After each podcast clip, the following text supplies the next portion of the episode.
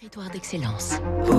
Donnons l'envie d'entreprendre au cœur des territoires avec la banque Nugé, une banque du groupe Crédit du Nord. Fabrice Lundi à l'honneur ce matin la Lorraine avec l'un des fleurons de l'artisanat d'art depuis plus de deux siècles. L'histoire de la manufacture des émaux de Longwy démarre en 1798 dans un ancien couvent de cette ville du nord de la Meurthe-et-Moselle. L'empereur Napoléon Ier lui commandera des services de table. Longwy détient l'exclusivité des émaux cloisonnés au trait noir sur faïence, une technique importée d'Asie en 1870 par un Italien débauché des usines du Mikado. Le principe nécessite un savoir-faire méticuleux.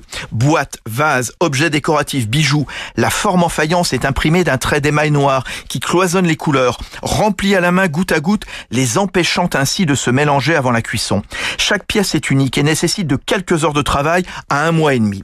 Entré dans son troisième siècle d'existence, les émaux de Longwy voient leur avenir désormais à l'international. Martin Pietri, le PDG. Aujourd'hui, euh, l'export, c'est 20% euh, de notre chiffre d'affaires. D'ici 2 à 3 ans, ça doit être 50%. On est en train de se développer de plus en plus avec deux grands marchés que sont euh, les États-Unis. On vient de rentrer sur une des plateformes les plus dynamiques en, en la matière qui s'appelle Wayfair Perigold.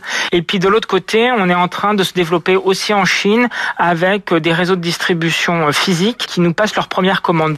Pour Pâques 2021, la manufacture des émaux de Longwy propose comme chaque année un œuf collector féerique avec un K au reflet doré sur un fond bleu accompagné d'une série signée du designer Nicolas Devel.